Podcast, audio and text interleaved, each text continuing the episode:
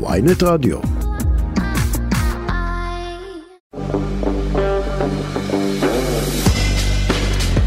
הוויכוחים על כן או לא לחוקק פסקת התגברות נוטים להתעלם מעובדה אחת קטנה.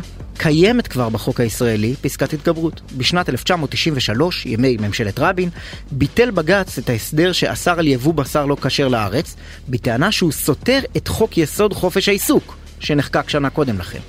בתגובה, ש"ס סיימה לפרוש מהקואליציה וראש הממשלה רבין, יחד עם מרץ וכל המפלגות בקואליציה, הוסיפו סעיף התגברות לחוק יסוד שיאפשר את הסתירה. מי שנתן את העצה לחוקק את הפסקה הראשונה היה המשנה לנשיא בית המשפט העליון דאז, אהרן ברק, הוא ולא אחר. וכך היה, יבוא החזיר נאסר, וממשלת אוסלו שרדה. פסקת התגברות, אם כן, היא קודם כל פשוט פסקה, כתובה, סעיף בחוק. על מי מתגברים? על בג"ץ. אותו בג"ץ שמאז המהפכה החוקתית של אהרן ברק פוסל לעיתים חוקים של הכנסת. פסקת ההתגברות מאפשרת לכנסת לומר לבית המשפט, הכוח שלנו גובר ואי אפשר לפסול את החוק. אז רגע, אם יש כבר פסקה כזאת, על מה הוויכוח? או, המהפכה החוקתית של אהרן ברק התחוללה על בסיס שני חוקי יסוד מ-1992, חוק יסוד חופש העיסוק וחוק, וחוק יסוד כבוד האדם וחירותו.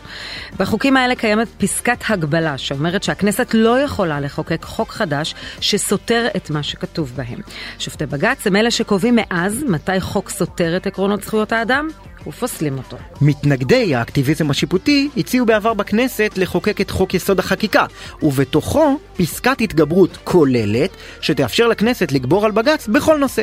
הרעיון הוא שאם בג"ץ יפסול חוק, הכנסת תוכל לדון בו מחדש, ואם יהיה רוב של 61 חברי כנסת, אפשר יהיה לחוקק אותו בכל זאת. הגישה הזאת מכונה המודל הבריטי, כי גם שם דוגלים בעליונות הפרלמנט.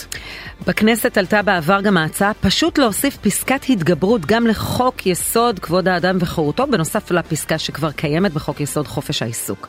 הגישה הזאת מכונה המודל הקנדי, ויש גם גרסאות מרוככות יותר לפסקת ההתגברות. למשל, השופט אהרן ברק בעצמו הציע שהכנסת תוכל לגבור על בג"ץ רק ברוב של 70 או 80 ח"כים, ולא פשוט 61.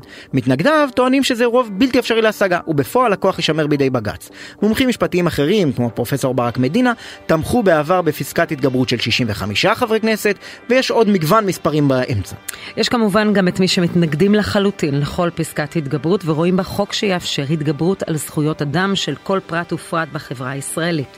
ציטוט של נשיאת בית המשפט העליון אסתר חיות, כאשר הצעה כזאת עברה את ועדת השרים לחקיקה ב-2018, הנשיאה הוסיפה שההצעה הזו היא רעה ומסוכנת ועלולה לגרום לישראל נזק חסר תקנה גם בזירה הבינלאומית. אז מה תעשה הממשלה שתקום? האם היא תחוקק פסקת התגברות לפי המודל הבריטי? לפי המודל הקנדי? איזה רוב של חברי כנסת ידרשו כדי לגבור על בג"ץ? ובכלל, אולי יעדיפו לשמוע להצעתה של נשיאת בית המשפט העליון ולוותר על היוזמה. אחרי שהבנו במה מדובר, אנו מבטיחים להמשיך, לעקוב ולסכם בפסקה.